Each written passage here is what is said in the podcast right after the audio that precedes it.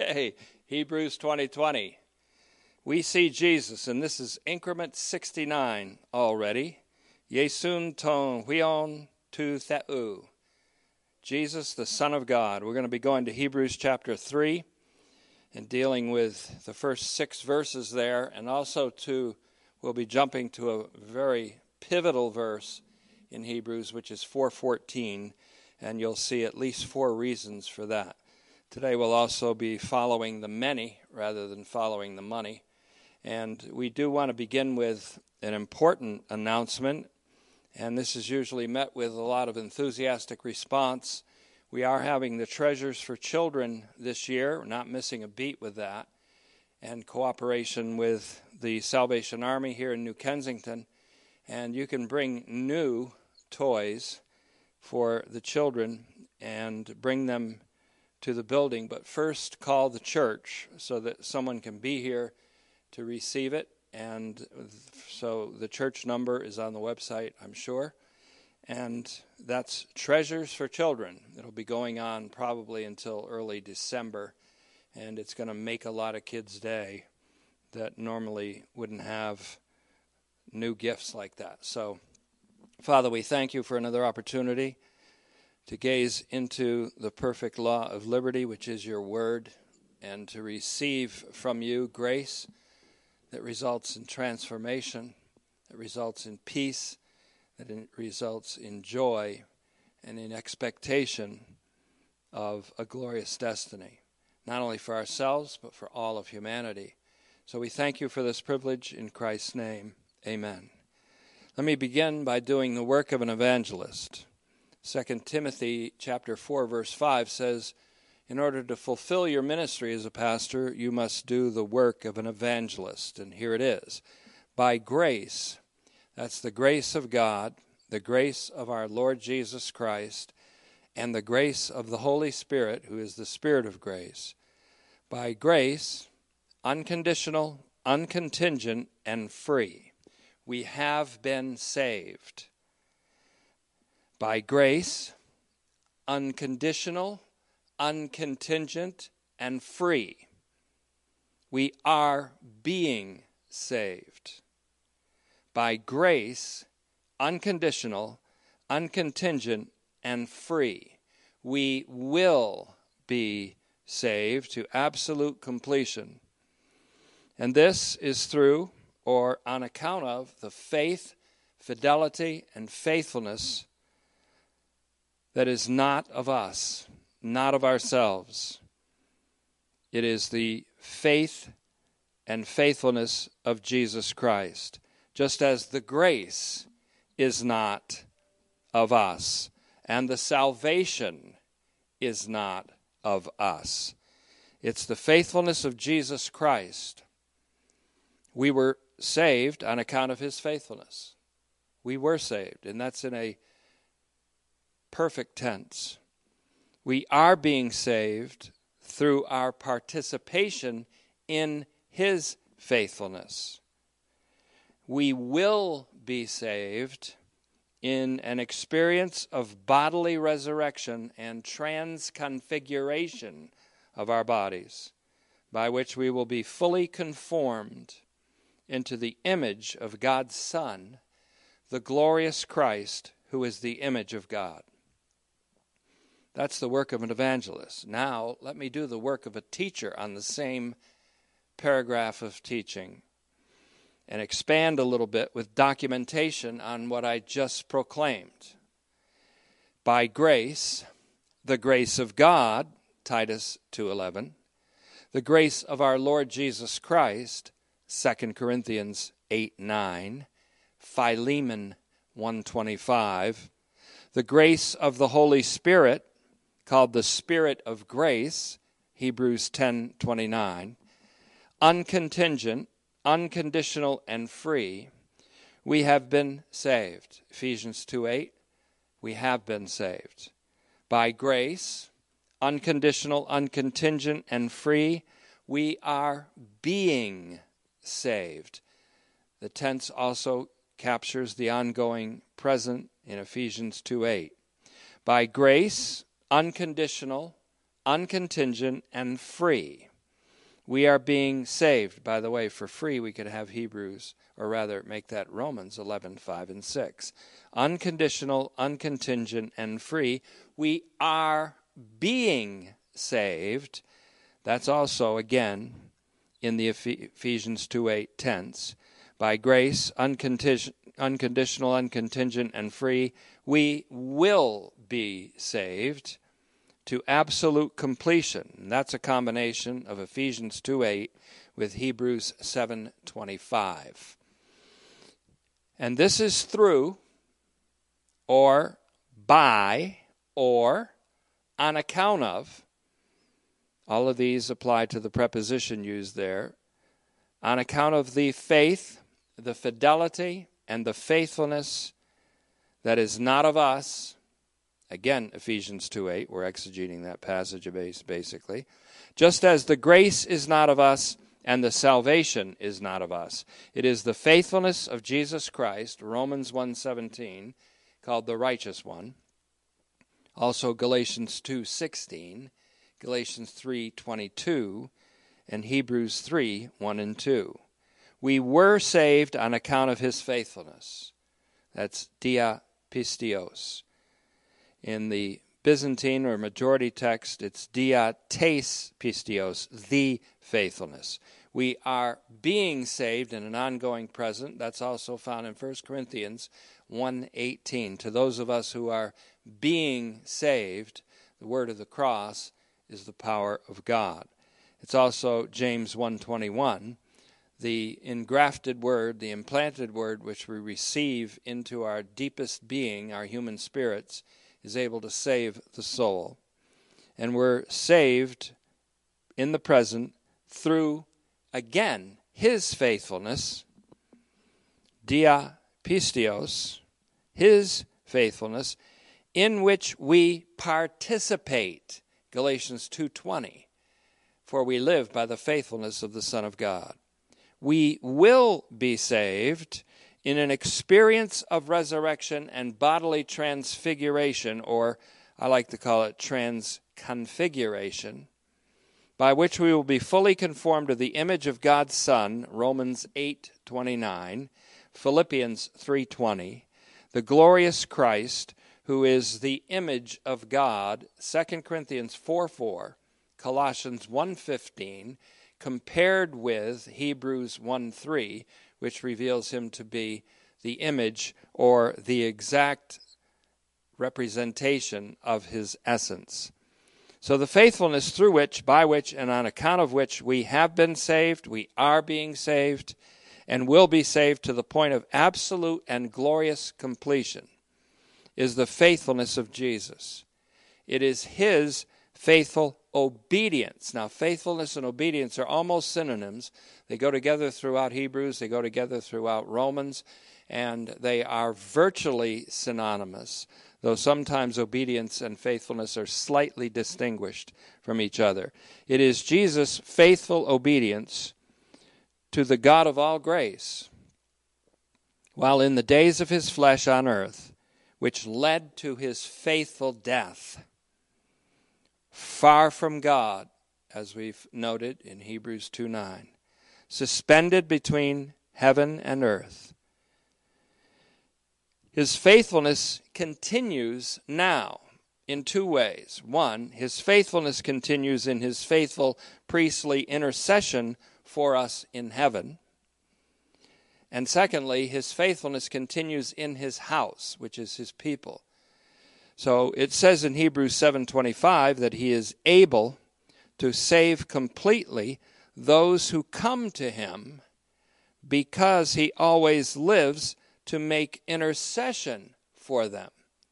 Now we might call that phrase, those who come to him, a glitch because it looks like there's a lot of human action involved here.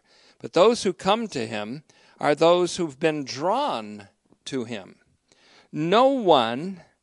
And this is where a lot of people left Jesus and stopped following him anymore when he said things like this.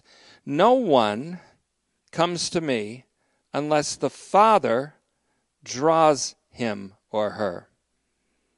And so no one comes to Jesus unless the Father draws them to him. That's John six forty-four. You see, it's a matter of the grace of God. Hebrews is, as we've said many times before, about completion. We could even title this, the whole homily of Hebrews, about completion or regarding completion. We saw that in fifty-six of the canonical Psalms in the Septuagint, each of which began with eis to telos, regarding completion. You see, it's all about grace bringing us to completion. The great salvation, Hebrews two three, that was wrought in and by Jesus is a complete salvation, complete in degree and universal in its inclusion. It can easily be and rightly be said that by Jesus we have been saved through his faithfulness. His name means salvation. Yehoshua, Yahweh saves. So we can't say enough about the faithfulness of Jesus. So we may as well simply participate in it by the Spirit of grace. For the faithfulness of the Son of God, as it's put in Galatians two twenty, continues in God's house or his people. We can experience in some meaningful measure, therefore, and that's what John's gospel is all about. We can experience in some meaningful measure the life and salvation that will and does already characterize future world, a world which has been subjected to Jesus and in which all of the angels of God worship him. Hebrews one six, and that's connected to Psalm ninety-seven seven. We came to him.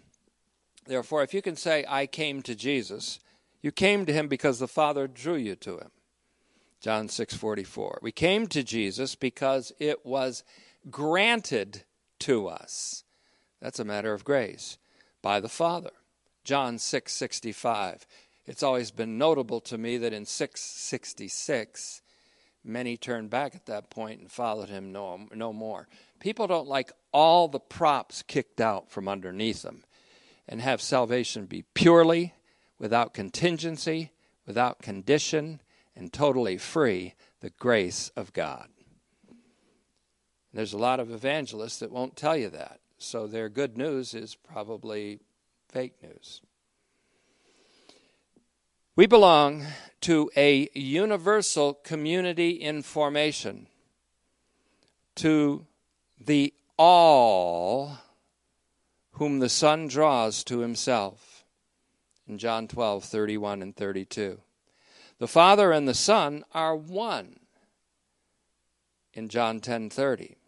So they're one in the act of drawing us to himself. So my prayer is, may the Father who granted us to come to his Son, and really the prayer of the writer of Hebrews is that he would permit us to go on to completion in him, in Hebrews six one. That's talking about the present time.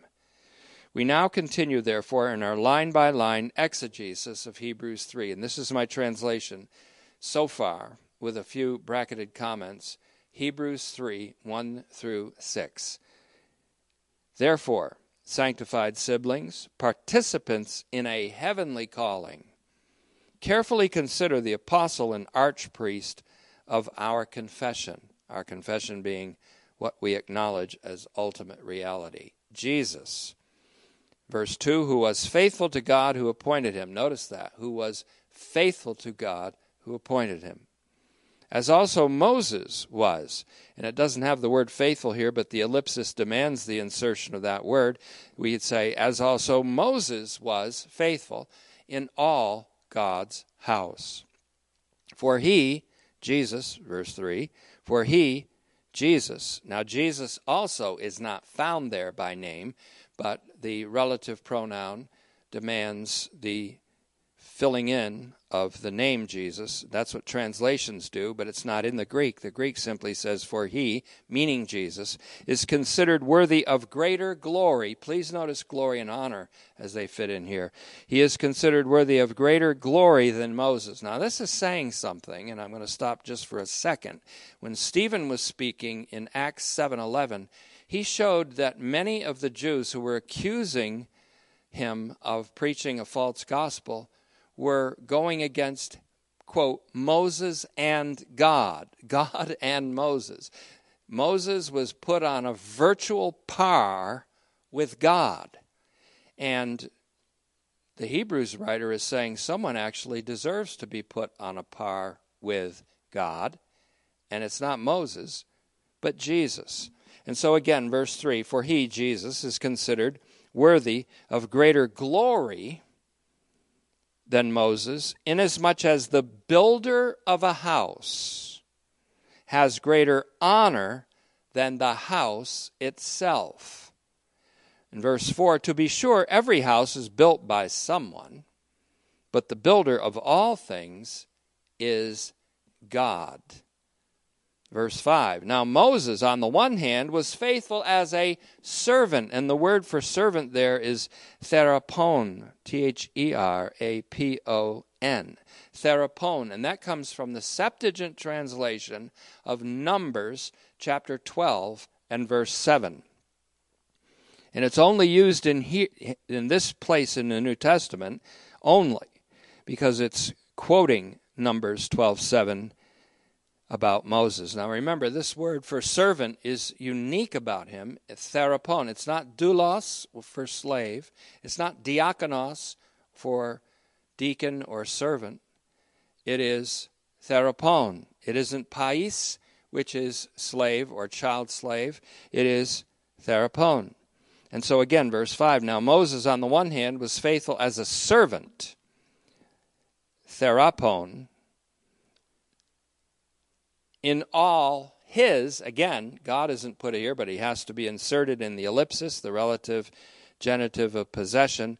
So we would have to translate it in all his, that is God's house, for a testimony to what would be spoken in the future. That is, we're referring here to Moses' faithfulness was a testimony to what God would speak in a son in the future. Verse six, but Christ as a son, huios. Now here is the real distinction. Moses is called therapon. Jesus is called huios. The distinction here is really between a servant in the house and the son over the house. Remember, we're dealing with auxasis here, which Aristotle would call amplification. It is the amplifying of the prestige of Jesus over Moses, who actually had great prestige. So again, verse six reads this way, but Christ as a son over his house, God's house, whose house we are. Now I'm going to make a translation here and step out and bravely translate this word are, we are, and put it as demonstrate ourselves to be. We demonstrate ourselves to be God's house if only we hold fast to the boldness and boast of our hope. What makes a person look like and demonstrate that he or she is God's house? The bold boast of our hope. And that's a hope for future world, a hope of a new creation, the new creation of all things. We hold this fast. We hold this to ourselves. We hold it before the world. We hold it forth as a word of life to the world. And this is what demonstrates us to be the house of God. So in Hebrews three, one to six, the P T here is dealing with Jesus in the context of a comparison, auxasis, with Moses. This comparison is with the intention of magnifying or amplifying the prestige of Jesus for reasons that we'll be seeing down the road. As, we see, as we've already seen, no attempt is made by the pastor to degrade Moses here. There's no attempt in Hebrews to degrade Judaism. There's not even in any attempt to degrade the old priesthood or even the old covenant. And so to see Hebrews and to see much of the New Testament as so-called supersessionist is not the way to perceive the New Testament. It isn't the kind of supersessionism that people say that the church is the new Israel and the old Israel's ruled out. God has nothing to do with Israel after the flesh. They won't be saved, et cetera. All that nonsense. And so, as we've seen, no attempt is made by the pastor to degrade Moses in this auxasis. In fact, if you read this carefully, both Moses and Jesus are said to be faithful. It isn't a matter here of Moses bad, Jesus good, or Moses unfaithful, Jesus faithful. It's rather a matter of Moses being great and worthy of glory and honor, but Jesus being still greater and deserving of even more glory and honor.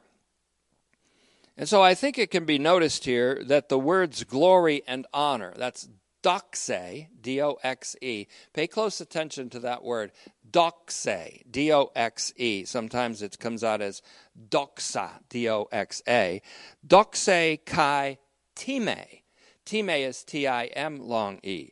Doxa, doxa kai time. Glory, doxa, and honor, time. They are first mentioned together in what we've called our key verse for this series, where we see Jesus in Hebrews two nine, in which we have a quotation of Psalm eight six with respect to Jesus, glory and honor.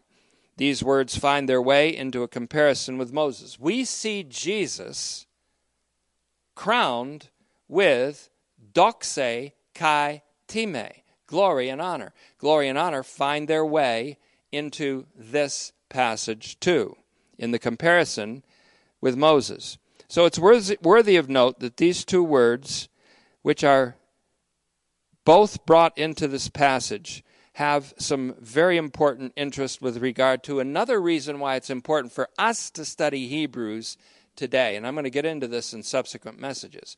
One of the main reasons that it's important to study Hebrews is that we live in a culture where verbs like doxing, D O X I N G, trolling, canceling are used, all of which are related to shame or heaping shame on other people in order to elevate oneself or elevate one's cause or one's candidate. And so doxa and dox are both interestingly put together in this, in, in my words, the way I'm going to put this, because we live in a time of a culture of shame and honor. And the whole point of Jesus' crucifixion that we're going to find out in Hebrews twelve is that he despised the shame. That means he thought so little of the shame that he virtually disregarded all the shame that would be connected with his crucifixion, because of his obedience to the Father was so radical and so great that he despised the shame. There are many people who put so much stock in the shame that they might have heaped on them for their faith in Christ that they shrink back from their faith in Christ, or at least from their confession of Christ when they're put on the spot. But that's all coming down the road. But it is interesting that, and of course, there's no real intention here in the scriptures to match doxa with a present current word of an almost colloquialism called dox, but I'm doing it in order for purposes of our study.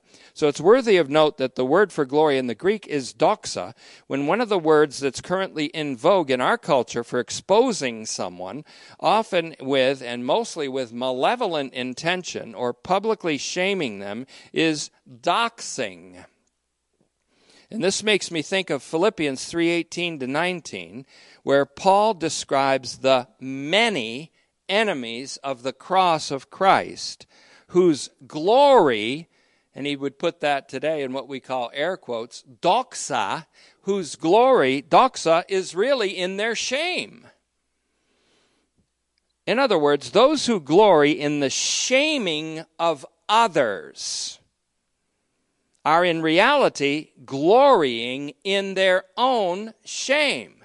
It's not only true in social media, news media often dedicates much of its time to shaming someone rather than simply reporting the objective news. News isn't worth watching if it's lost its objectivity, and much of our news media has lost its objectivity today, and it's related to shaming.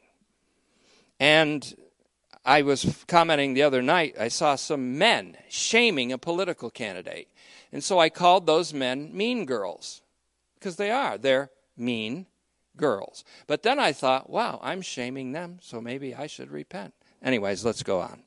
Doxa is in their shame. Those who glory in the shaming of others are in reality glorying in their own shame, which is not only a present reality, but the possibility of a future reality of being ashamed when Jesus appears in First John two twenty-eight. The Bible doxes God. You can also dox somebody by researching and bringing forth their identity without a malevolent purpose. So the Bible doxes God's Son entirely without malicious intent and exposes his identity to be Jesus, not to bring shame on the name, but glory and honor. Now we're going to follow that line of thinking and reasoning deep into our study of Hebrews, Lord willing, but not today. It is notable here that Moses is mentioned eleven times in Hebrews, and never, repeat, never in a negative light. And this is not because the author wants to be hagiographical. A hagiographical means that saints or other people that you admire and historical figures are presented in a in an aura, an unrealistic aura of piety where none of their faults are revealed or magnified. The author doesn't really want to be hagiographical here, that is, to present Moses with an unrealistically hallowed aura, because he was a sinner, but rather to show that Moses is duly regarded to have honor and glory for his faithfulness. And that's true even in the majority view of the Scripture and in God's own estimation. And so when God honors somebody, I'd be kind of afraid to speak shamefully of them. This is brought out no more clearly than in the, the passage of Scripture which is alluded to in Hebrews three two, a very important allusion to and partial quotation, Numbers twelve seven. Keep that in the frontal lobe and keep that in your memory. That Moses was, quote, faithful in all God's house is not just the opinion of the writer of Hebrews in three two. It is the assessment of God himself on Moses. Yahweh, the God of Israel, is the speaker in Numbers twelve seven who says, my servant, therapon, Moses, is faithful in all my house. God said that. It's also the divine viewpoint that is reflected in Numbers twelve three, where the scriptural testimony, oftentimes scripture speaking, is God speaking. The scriptural testimony is this. Now the man Moses was extremely humble, meaning gentle and mild, more than all the people on the earth. Now you don't picture Moses like that when you see the Ten Commandments. You don't picture him as gentle and mild, but that's exactly what he was, meaning he wasn't going around defending himself all the time, boasting about himself all the time. His view was always Godward. And so even though he was a very strong and forceful man and prophet of God, his heart was gentle and mild. And more than any other person on earth at the time. The scriptural testimony is equivalent to the personal testimony of God on Moses. In fact, the scripture, again, is often personified so that instead of saying it says, it says he says. The scriptures personified and sometimes the subject of personal divine speech. God says Moses was the most humble, gentle, mild man on the face of the earth. Now, when ha- God has a servant who's gentle and humble, and you mess with the servant, God is more fierce to defend a humble servant than anyone else. God spoke of Moses as faithful in all my house. And he was doing that while defending Moses from Miriam, his sister, and Aaron, whose brother, who were bold enough to speak against Moses because of his marriage to an Ethiopian woman. And so I find it rather touching to see Yahweh come to the defense of his servant Moses, as he did in Numbers twelve, by taking Miriam and Aaron to task.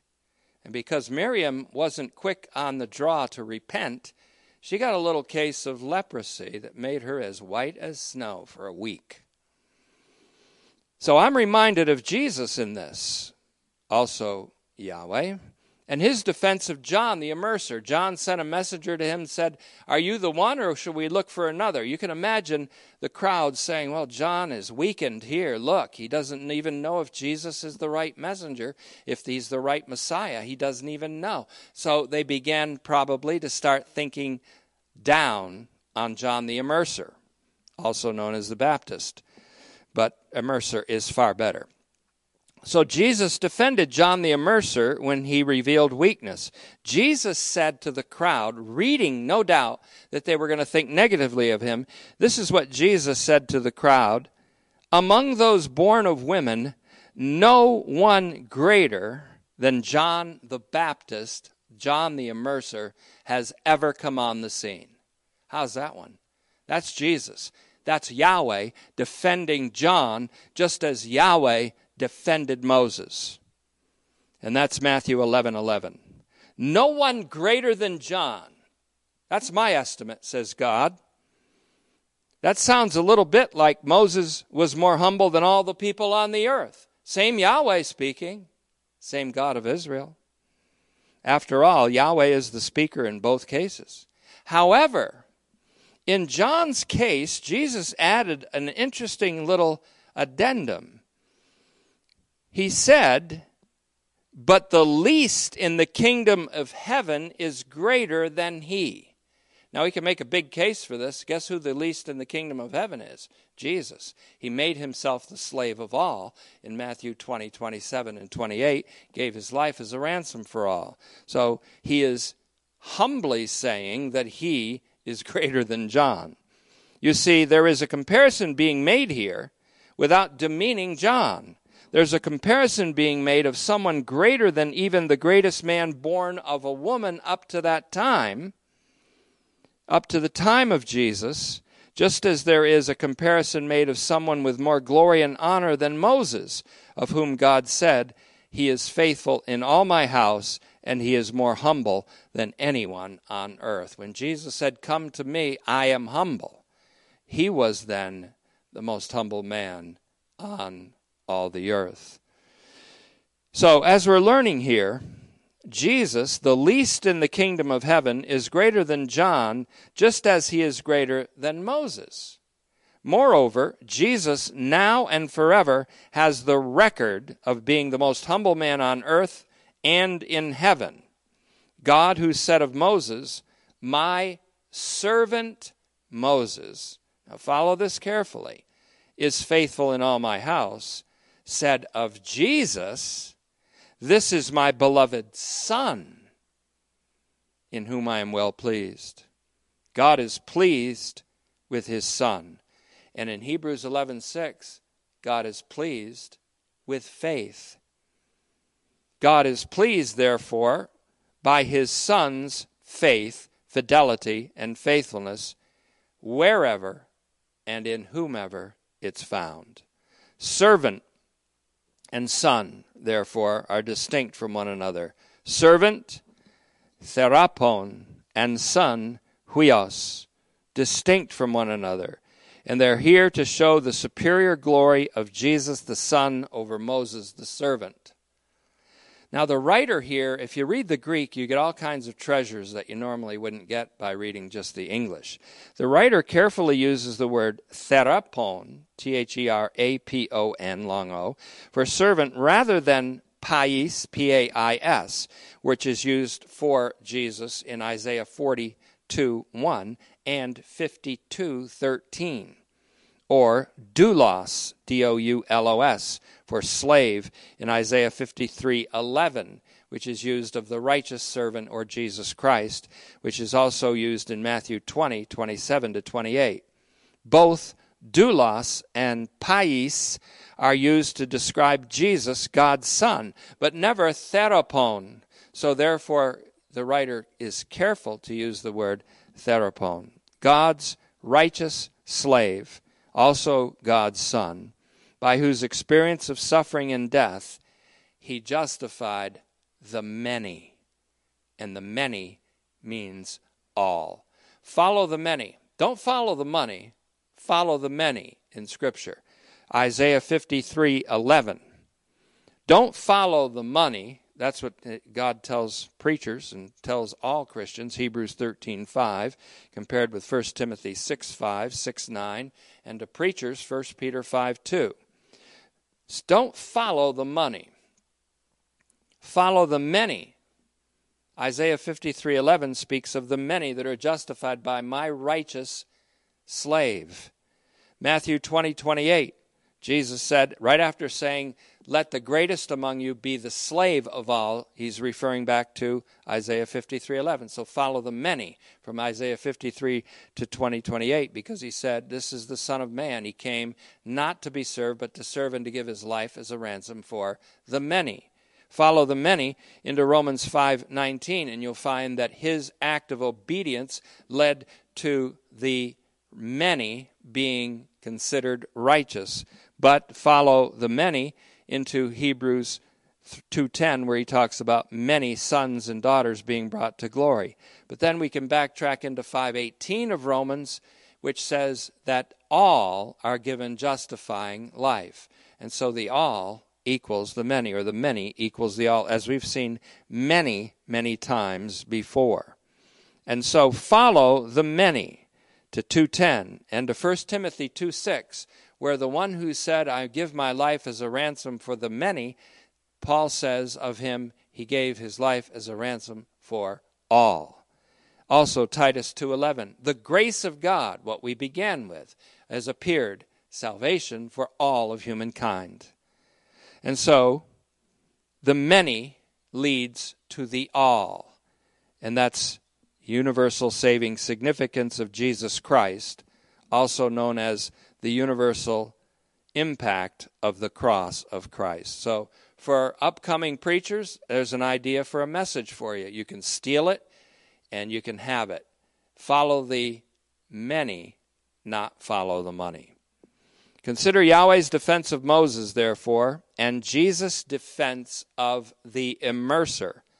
People who are unassuming, modest, and gentle in the service of the Lord are the most fiercely defended by the Lord of the armies when they're attacked. While faithfulness may be the most sought-after quality of a steward or a trustee, humility must be the most rare quality of those in leadership during this evil age. Again, Moses is mentioned eleven times. Now, if we flex our muscle, we send blood through the rest of the body of Hebrews. He's mentioned in three two, three three, three five, three sixteen. He's mentioned in seven fourteen, mentioned in eight five, nine nineteen, ten twenty-eight, eleven twenty-three, eleven twenty-four, and twelve twenty-one. You'll see all this in print. He's mentioned in all those verses in Hebrews and never in a negative light. Likewise, Jesus, the name, is mentioned ten times alone in Hebrews, just Jesus kind of standing alone, showing that this entire homily, throughout the entire homily, the amplification of Jesus' honor and glory. Remember when Moses and Elijah disappeared on the Mount of Transfiguration, who stood there? Jesus only. Jesus is being magnified and his glory amplified through this whole thing. And so the eleven mentions of Moses in Hebrews is not meant, on the other hand, to give Moses the edge over Jesus either, because son, S O N, or huios, or the phrase the Son of God with particular reference to Jesus is also used eleven times in Hebrews, in one two, twice in one five, one eight, three six, four fourteen, which we're going to finish on today, five five, five eight, seven three, seven twenty-eight, and ten twenty-nine. Now, I've got to make a slight emendation of something from before. Because the name Jesus does not appear, again, does not appear in the Greek text of Hebrews three three, and we counted it before as appearing there. It does appear in the English text of many translations, but not in the Greek text. So I have to amend my list of ten references to Jesus standing alone, as it were, in Hebrews. The name Jesus is not found in the Greek text of Hebrews three three. It is in many English texts because it's obvious that Jesus is the referent here. However, because the name Jesus is not specifically found there, we have to amend our list of ten. It is not now, as I gave it before, two nine, three one, three three, six twenty, seven twenty-two, ten nineteen, twelve two, twelve twenty-four, thirteen twelve, and thirteen twenty. Instead, we should replace our reference in three three with four fourteen. Because though Jesus is called the Son of God there, his name is still alone, as it is in Hebrews thirteen twenty, where he is called our Lord, Jesus. Jesus again appearing as the last word in that verse. So our amended list of ten appearances of the name Jesus alone is now Hebrews two nine, three one, four fourteen. I want to emphasize that verse today as we close. six twenty, seven twenty-two, ten nineteen, twelve two, twelve twenty-four, thirteen twelve, and thirteen twenty. You can play the numbers on that all day long if you want to. We did a little, but I'm not going to do it a lot because I don't find it that interesting. And three more times it is Jesus is used in connection with the fuller name plus title, Jesus the Christ, or Jesus Christ. That's the name plus title, Jesus Christ. Three times there, ten ten, thirteen eight, and thirteen twenty-one. So I should have known better than to use the English text to count these references to Jesus' name. The translators were not wrong, though, to place the name Jesus there in three three, because it might otherwise be difficult to determine whether Jesus or Moses is the subject there. In any case, one verse contains both Jesus and the Son of God. Jesus and the Son of God together. And as such, it pertains to both lists, the list of ten of Jesus, the list of eleven of the Son. That verse, again, is Hebrews four fourteen. Remember it, because it's a pivotal verse. It's what we call a key verse in all of Hebrews. Because of this, we may have to put Hebrews four fourteen in a list of pivotal key verses for this homily. In fact, it really starts off an important section. Here's what Hebrews four fourteen sounds like in my translation so far. Therefore, having a great archpriest who has passed through the heavens, Jesus the Son of God, that's the title of today's message, Yesun ton hion tou theou, Jesus, the Son of God, let us hold fast to our confession. Now, notice four things about this. This verse is distinguished for many reasons, but we'll give four to start with. There's probably twenty-four, but four. First, it begins a new section of the homily or the sermon called Hebrews or the discourse. Second, it has the first use of the adjective megas, M E G A S, megas, great, to describe our arch priest.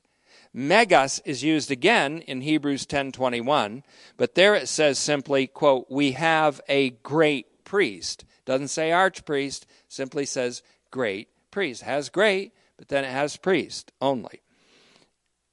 And only in four fourteen does it have the full title, Great Archpriest. In ten twenty-one, the author adds a descriptive clause, though, over the house of God. We have a great priest over the house of God. So notice that word house, so prevalent in Hebrews three, one to six, because of an echo of First Samuel two thirty-five, is still relevant when we flex our muscles and send some blood through the rest of the body of this epistle and get all the way to ten twenty-one. In ten twenty-one, the author adds the descriptive clause over the house of God, this keeping the idea of the house alive that we'll get to in subsequent messages, an idea that's introduced in Hebrews three as an echo of First Samuel two thirty-five. Third thing about Hebrews four fourteen, Hebrews four fourteen, the two essential elements in this whole epistle, exposition and exhortation, coalesce or meet in four fourteen at a kind of crossroads. Crossroads is a great song, by the way, by Eric Clapton. It was first sung by a blues singer. We have a, a great archpriest who has passed through the heavens. You know what that is? That's the sum of the exposition in Hebrews. The main thing he wants to say by exposition in Hebrews is we have a great archpriest who has passed through the heavens.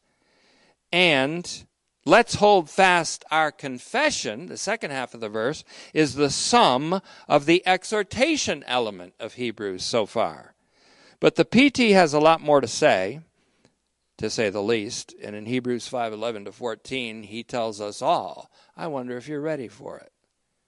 And then he even says, I doubt it.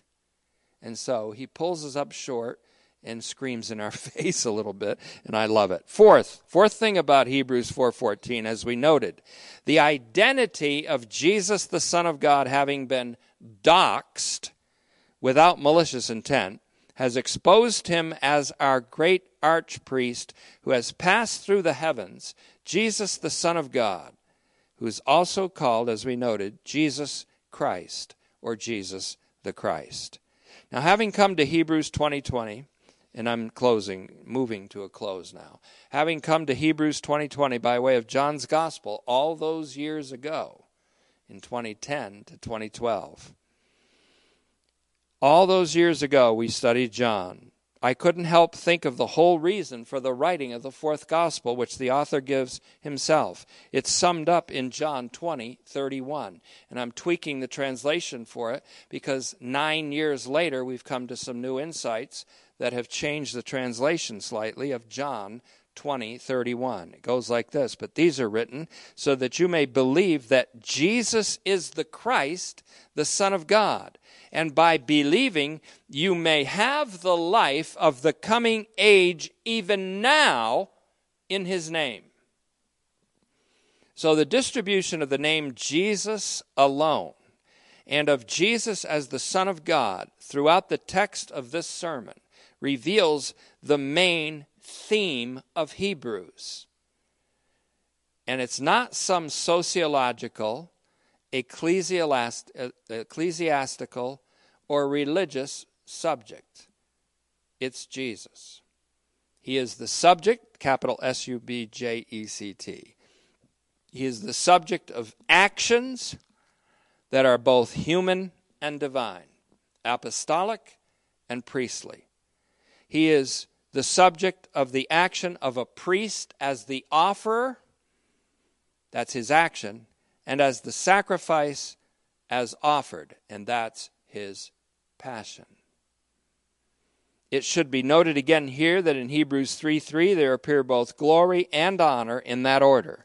Jesus is considered by God to be worthy of greater glory, doxa, just as the builder of a house has greater honor, time,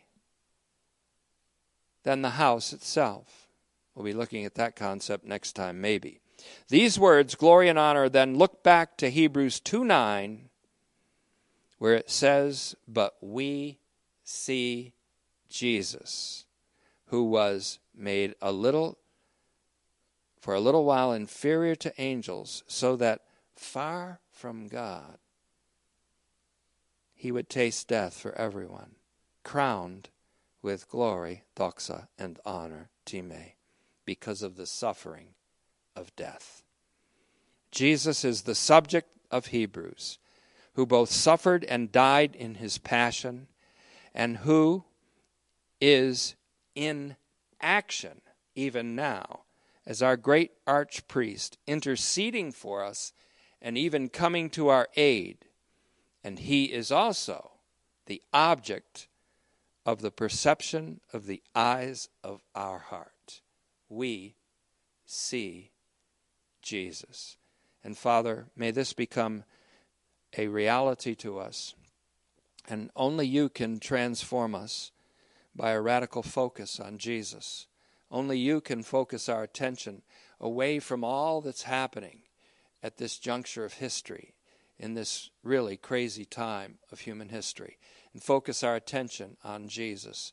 As we come upon an election in our nation, the United States of America, we think of Psalm one eighteen nine. I always think of this in election years, Father, that we do not put our trust in princes, governors, presidents, senators, judicial characters, but we put our trust in the Lord.